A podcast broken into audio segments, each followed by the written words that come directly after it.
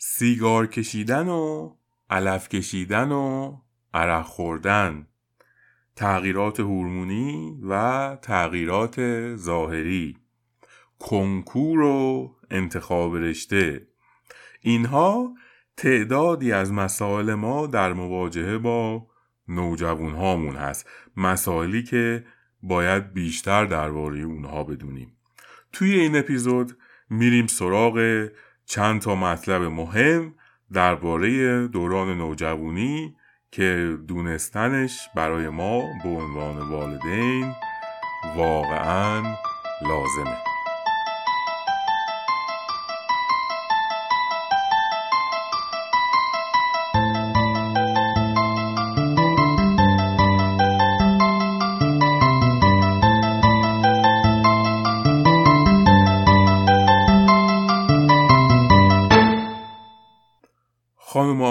سلام من فرهاد خارزمی هستم و چیزی که میشنوید ششمین اپیزود پادکست کامان کودک هست پادکست کامان کودک یه پادکست تخصصی parenting هست پرورش و تعلیم و تربیت کودکان و نوجوانان و من توی این پادکست به شما کمک می‌کنم تا بچه های سالمی داشته باشید.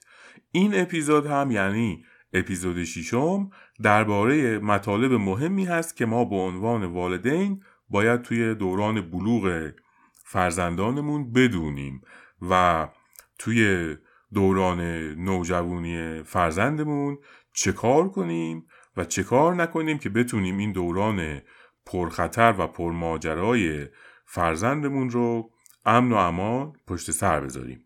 توی این اپیزود درباره تغییرات فیزیکی و تغییرات روانی نوجوانان صحبت می‌کنم و همطور به اختلالات و مشکلات روانی و رفتاری شایع نوجوانها اشاره می‌کنم و در آخر هم درباره انتخاب رشته و آینده تحصیلی و کاری نوجوانان توضیحاتی رو میدم.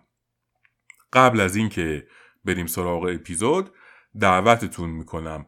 وبسایت پادکست کانال کودک رو ببینید کودکچنل.com توی وبسایت امکاناتی هست که در دسترستون قرار داده شده مثل مشاوره رایگان و البته مشاوره اختصاصی و سایر امکاناتی که در وبسایت کانال کودک در دسترستون هست.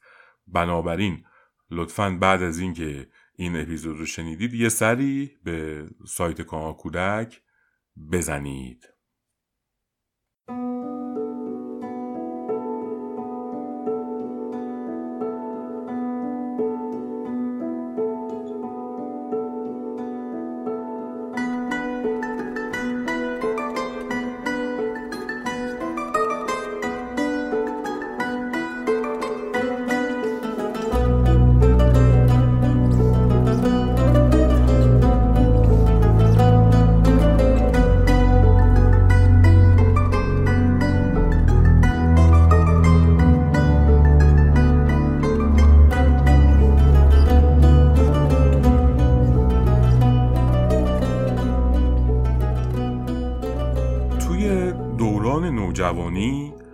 معمولا سه تا اختلال و مشکل رفتاری توی نوجوان ها ممکنه به وجود بیاد.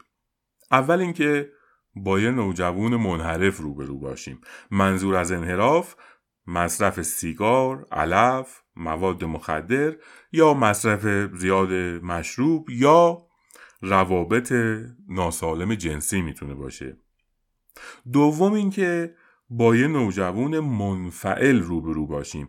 مثلا نوجوانی که در عزلت و تنهایی به سر می‌بره یا درگیری شدید با بازی های کامپیوتری داره و به اندازه کافی دوست نداره و با دوستانش وقت نمیگذرونه و توی یه محیط بسته و تنها خودش رو اسیر کرده و بیشتر وقتش با خودش سپری میشه به چنین نوجوانی نوجوون منفعل میگیم و سومین اختلال و مسئله رفتاری شایع توی این دوران درگیر شدن نوجوان با وسواس و اجبار هست که معمولا این وسواس و اجبار باعث میشه نوجوان به صورت افراطی درگیر سیاست، فلسفه یا مذهب بشه. پس سه تا اختلال و مسئله رفتاری توی نوجوان ها ما می‌تونیم انتظار داشته باشیم که معمولا به وجود میاد. که من اونها رو زیل انحراف، انفعال و وسواس و اجبار فرست بندی کردم و درباره هر کدوم از این اختلالات توضیح میدم. اول بریم سراغ انحراف. چرا و به چه دلیل یه نوجوان ممکنه درگیر انحراف بشه؟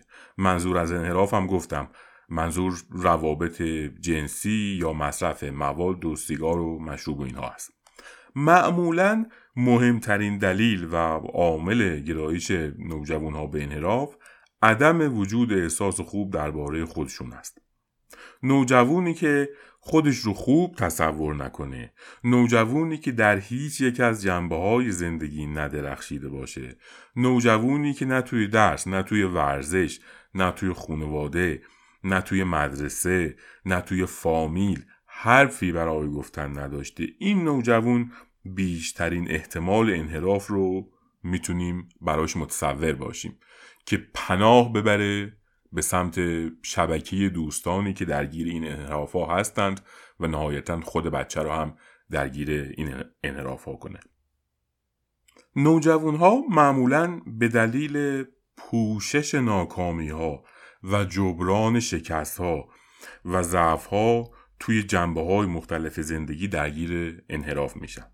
در حقیقت مسائلی مثل مصرف مواد یا مصرف مشروب برای یه نوجوان ناموفق و شکست خورده مثل یک مکانیزم جبرانی عمل می‌کنه و معمولا نوجوانهایی به سمت انحراف کشیده میشن که در بین همسن و سالان خودشون معمولا جز چهل درصد رو به پایین طبقه بندی میشن.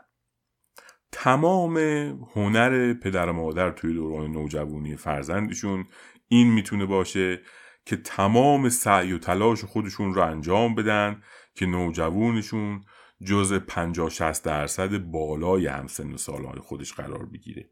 اگر پدر و مادر با استخدام معلم خصوصی توی درس و بالا کشیدن نمرات نوجوان کمکش کنن که جز 50 60 درصد بالای همسن و سالهای خودش باشه یا با استخدام مربی توی ورزش مورد علاقه نوجوان کمکش کنن که بالاتر از سطح متوسط قرار بگیره. و همطور به لحاظ ظاهر و وضعیت ظاهری کمی برای نوجوان هزینه کنن که بالاتر از سطح متوسط همسن و سالان خودش قرار بگیره اینها خیلی کمک می‌کنن که نوجوان کمتر احتمال داشته باشه که به سمت انحراف بره.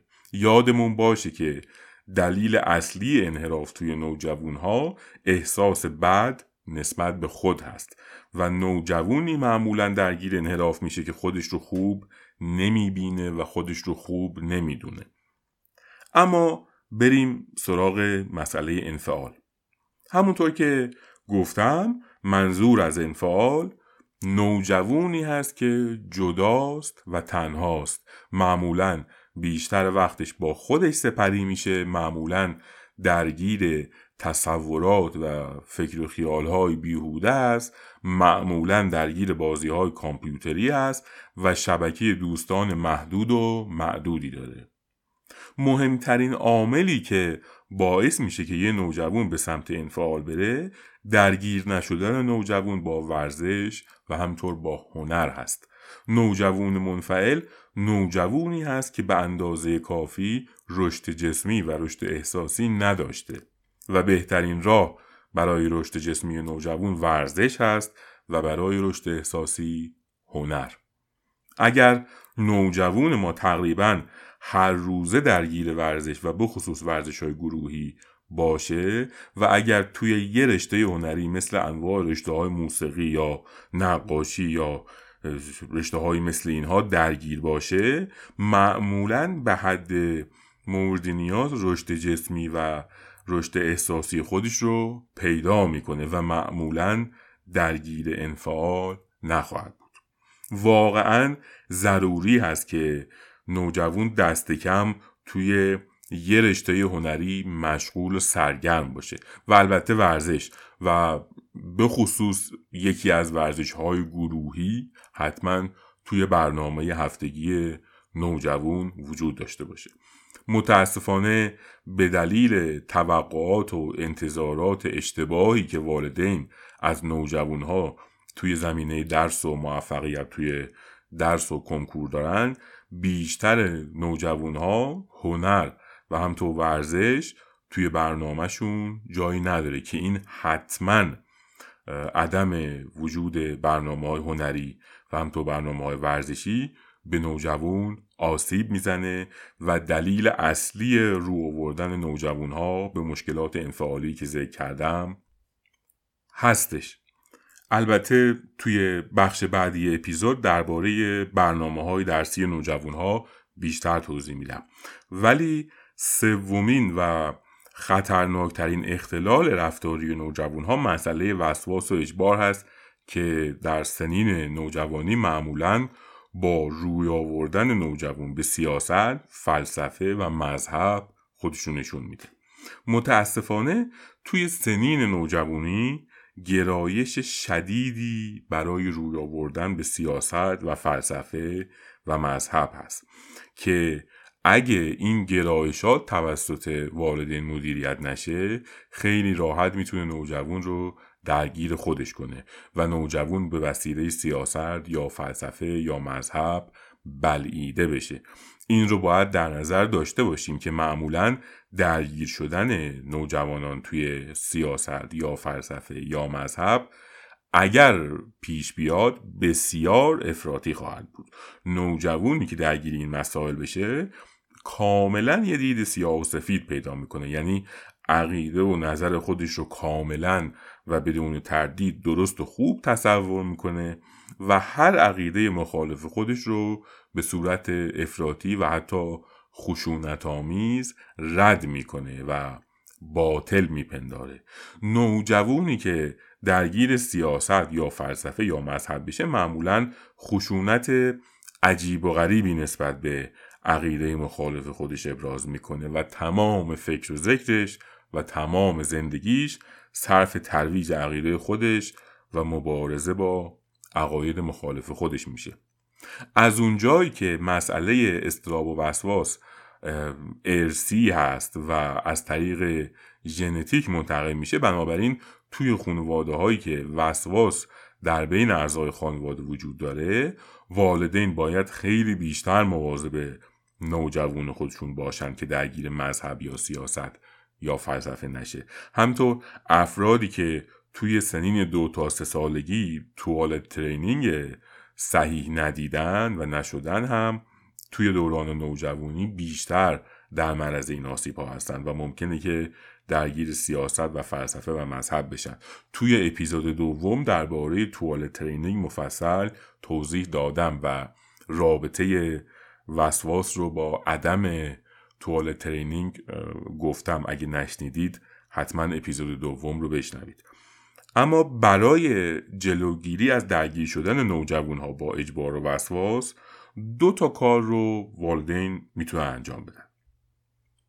اولا والدین باید بدونن که سیاست و فلسفه و عقاید افراطی مذهبی برای نوجوان ها سم هست و به هیچ وجه نباید والدین کارهایی انجام بدن یا حرفهایی بزنن یا نوجوان خودشون رو توی محیط ها و جلساتی قرار بدن مثل جلسات فلسفی یا سیاسی یا مذهبی یا کتاب ها و منابع این چنینی رو در اختیار فرزندشون قرار بدن. ما هیچ بحث سیاسی فلسفی مذهبی رو قرار نیست با نوجوان خودمون مطرح کنیم و فکر و ذهن نوجوان خودمون رو درگیر این مسائل کنیم. دوم اینکه برنامه روزانه نوجوان باید اونقدر با برنامه های ورزشی و هنری و درسی پر شده باشه که نوجوان فرصت درگیر شدن با برنامه های دیگر رو نداشته باشه. به غیر از مسئله وسواس و اجبار و عدم توال ترینینگ صحیح. معمولا نوجوان ها از سر بیکاری هم به سیاست و فلسفه و مذهب به صورت افراطی روی میارن. و اگه نوجوان ها وقتشون به اندازه کافی با ورزش و با هنر و با درس پر شده باشه معمولا وقت اضافی برای درگیر شدن با مسائل دیگر رو نخواهند داشت.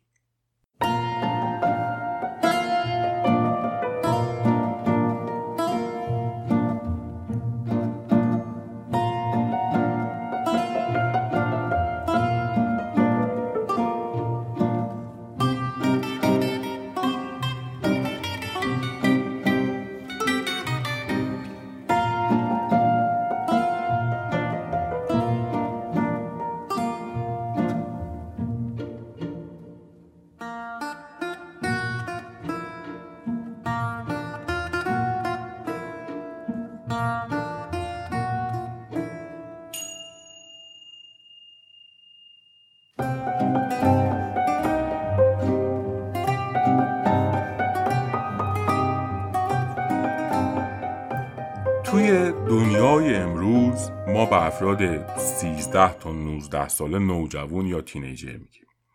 نوجوانی به لحاظ بیولوژیک و جسمی و روانی و همطور در عرف و فرهنگ توی دنیای امروز از 13 سالگی شروع میشه و 19 سالگی زمانی هست که انسان این دوران رو پشت سر می‌ذاره و به لحاظ بیولوژیک و روانی و عرفی بعد از پایان 19 سالگی وارد مرحله جوانی میشه. معمولا انسان توی حوالی 13 سالگی به بلوغ می‌رسه و منظور از بلوغ هم بلوغ جسمی هست و هم بلوغ روانی و البته هم عرفی. این تصور هست که مثلا دخترها از حدود 9 سالگی به بلوغ می‌رسن که خب کاملا اشتباهه. اون چه که در نه سالگی یک دختر اتفاق میفته شروع مرحله بلوغ است. وگرنه دختر نه ساله بالغ نیست نه به لحاظ جسمی و نه روانی و البته نه عرفی. معمولا دختر و پسر توی حوالی سن 13 سالگی اگر وزن بدنشون و چربی بدنشون به اندازه کافی باشه تغییرات فیزیکی و روانی بلوغ رو هم خودشون حس می‌کنن و هم والدینشون. مسئله وزن و چربی بدن نوجوان ها توی حوالی سن 13 سالگی خیلی مهمه. می‌دونیم که استانداردهای وزنی با توجه به قد متغیره ولی به طور متوسط یه نوجوان 13 ساله بهتر حدود 40 تا 45 کیلوگرم وزن داشته باشه. یا اگه دقیق تر بخوام بگم بهتره که میزان چربی بدن یه نوجوان حدود 13 ساله تقریبا 17 درصد باشه. اگه وزن یا چربی بدن انسان تو این دوران به اندازه کافی نباشه معمولا بلوغ با تاخیر همراه میشه. و همطور اختلالاتی در زمینه بلوغ ممکنه به وجود بیاد.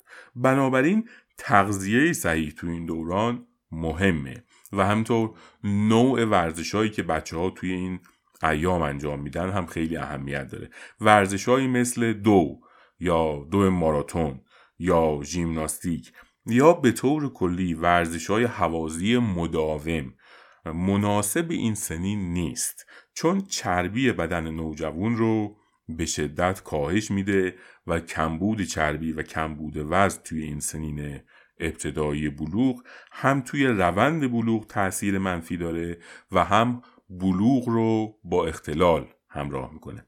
اما اگه وزن و چربی بدن بچه توی این سن مشکلی نداشته باشه توی دوران بلوغ یکی از مهمترین مسائل دوران نوجوانی مسئله ظاهر و اندام نوجوان هست. معمولا نوجوان ها چه دختر چه پسر بیش از اون چه که تصور بشه برای ظاهر زیبایی خودشون اهمیت قائلن.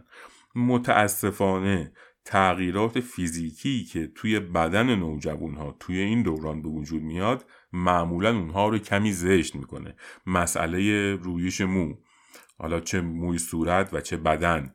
توی دخترای نوجوان و پسرای نوجوان معمولا به وجود میاد که برای نوجوان ها خیلی آزاردهنده است. شاید بهترین هدیه برای یه پسر تو این سن سال یه ریش تراش باشه که ما بهش هدیه بدیم که بتونه خودش رو از شر این موها خلاص کنه یا برای یه دختر یه دستگاه اپیلاسیون. می‌تونیم بهشون هدیه بدیم. حتما باید به نوجوان ها کمک کرد که از شر این موها بخصوص موهای صورت خلاص بشن. بیش از اون چی که فکر کنیم وجود این موها توی صورت و همطور توی بدن نوجوان ها باعث احساس بد نوجوان نسبت به خودش میشه. و چون تو این سن نوجوان ها از قضاوت و نظر دیگران درباره خودشون خیلی نگرانن معمولا شهامت ندارن که یه دفعه به جنگ این موهای تازه در اومده برن و اگه والدین کمکشون کنن و همونطور که گفتم ریشتراش یا اپیلاسیون بهشون هدیه بدن به نوجوان کمک می‌کنن که با خیال راحت وضعیت ظاهر خودشون رو به صورت معمولی در بیارن. همطور مسئله جوش صورت هم تو این سنین بسیار آزاردهنده است. اگر والدین کمک کنند و با مراجعه به پزشک یا تهیه داروها و کلمهای مخصوص مسئله جوش رو بتونن برطرف کنن میشه امیدوار بود که نوجوان احساس نسبتا خوبی نسبت به خودش داشته باشه و یه حال و احساس عادی در مواجهه به خودش داشته باشه. همونطور که گفتم اینکه نوجوان نسبت به خودش احساس خوبی داشته باشه و اعتماد به نفس داشته باشه یکی از مهمترین ضرورت های دوران نوجوانی هست. همچنین مسئله لباس و تیپولوژی نوجوان ها هم خیلی اهمیت داره و برای احساس خوب نسبت به خودشون فوقالعاده مهم هست. بنابراین والدین باید تلاش کنن تا حدی که به لحاظ مادی و اقتصادی براشون امکان داره برای نوجوانشون لباس و اکسسوری های متداول رو تهیه کنن.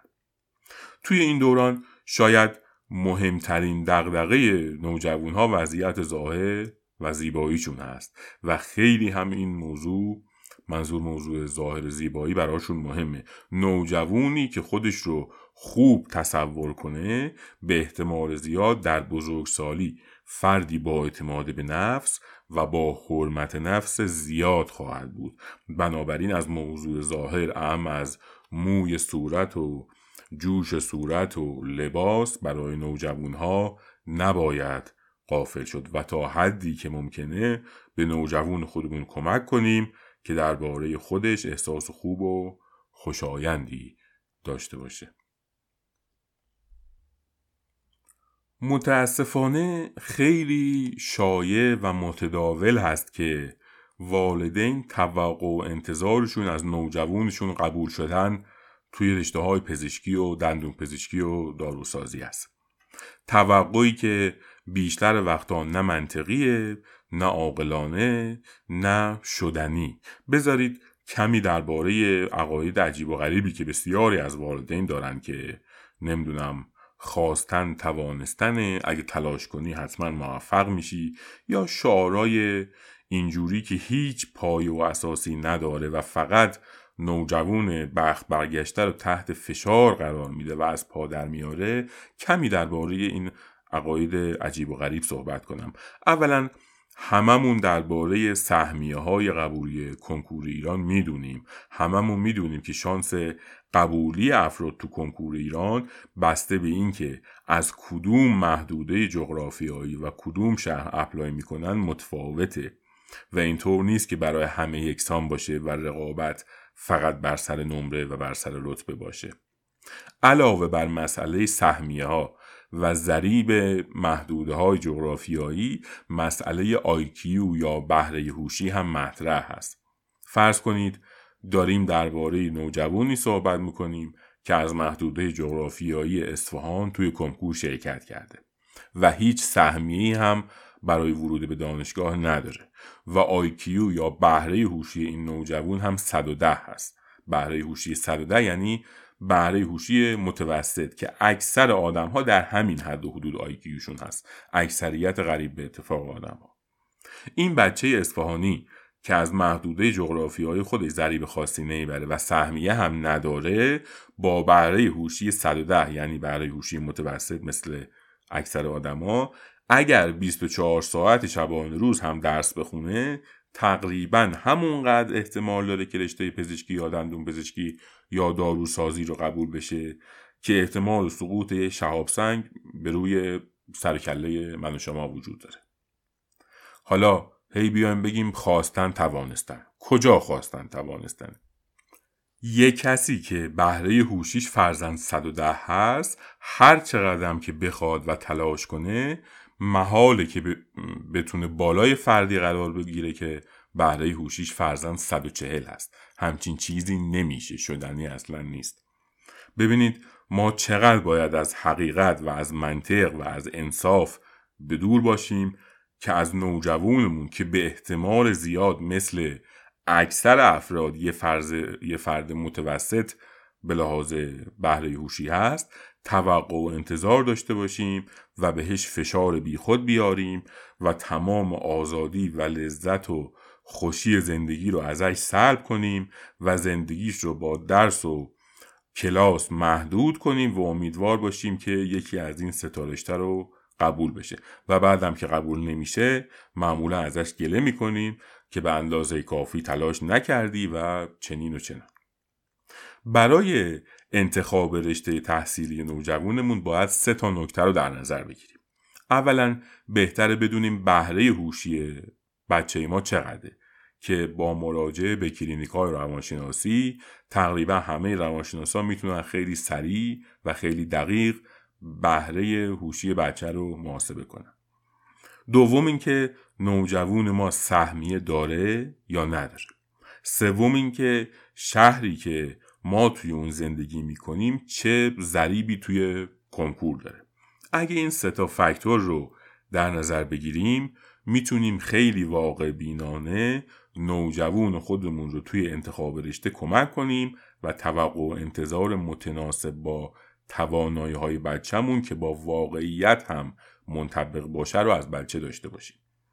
همینطور این رو باید در نظر داشت که اصلی ترین هدف از درس خوندن و ادامه تحصیل این که بچهمون یه دانشی و یک مهارتی رو بیاموزه که در بزرگسالی بتونه با اون دانش و مهارت پول در بیاره و با اون پول بتونه زندگی کنه. همین. ما نه قراره با رشته تحصیلی بچهمون فرق فروشی کنیم نه قرار انتظار داشته باشیم که بچهمون در بزرگسالی میلیاردر یا تریلیاردر بشه نه قرار بچهمون رو مقایسه کنیم با دیگران که بچه دیگران چه کرده یا چه نکرده و توی مقایسه هم خودمون و هم نوجوانمون رو از پا در بیاریم. اگه ما فردی هستیم که علاقه داریم بچهمون فلان رشته رو بخونه که ما خوشحال باشیم و فخر بفروشیم یا فردی هستیم که توقع داریم بچهمون ره صد ساله رو یه شبه بره و ثروتمند بشه یا همش درگیر مقایسه بچهمون با بچه افراد دیگه هستیم حتما و بدون هیچ تردیدی ما یه فرد بیمار به لحاظ روانی هستیم. مهمترین دلیل ادامه تحصیل اینه که بشه در آینده به حد نیاز پول در آورد و بشه با اون پول زندگی کرد. همین هدف از درس خوندن همینه. سه تا فاکتور اصلی برای انتخاب رشته رو گفتم که بهره هوشی و داشتن یا نداشتن سهمیه و ضریب محدوده جغرافیایی بودن. به این سه تا فاکتور اصلی یه دونه فاکتور فرعی هم اضافه می‌کنم و اون ویژگی روانی نوجوان هست. مثال می‌زنم فردی که کمی وسواس داره می‌تونه تو رشته های مهندسی به خصوص رشته های مهندسی تکنیکال بدرخشه. فردی که کمی پارانویده و شکاکه می‌تونه وکیل خوبی باشه. فردی که کمی ساپورتیوه می‌تونه روانشناس یا پرستار خوبی باشه. خوشبختانه روانشناسایی هستن که می‌تونن توی انتخاب رشته با توجه به ویژگی روانی نوجوان بهمون به کمک کنن.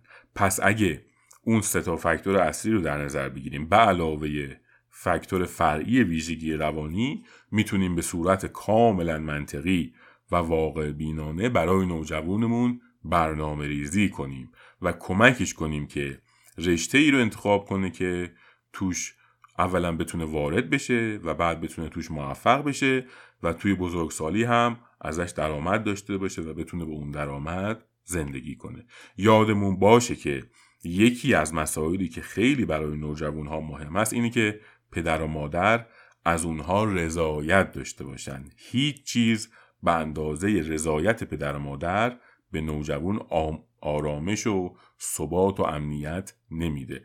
بنابراین همیشه توقعات و انتظارات خودتون رو از نوجوانتون به حد اقل ممکن کاهش بدید. همین که نوجوان ما درسش رو بخونه ورزشش رو بکنه و دردسر خاصی درست نکنه یعنی ما نوجوان خوبی داریم و باید خوشحال باشیم. خوشا به حال پدر و مادری که فقط در همین حد از نوجوان خودشون توقع و انتظار داشته باشن.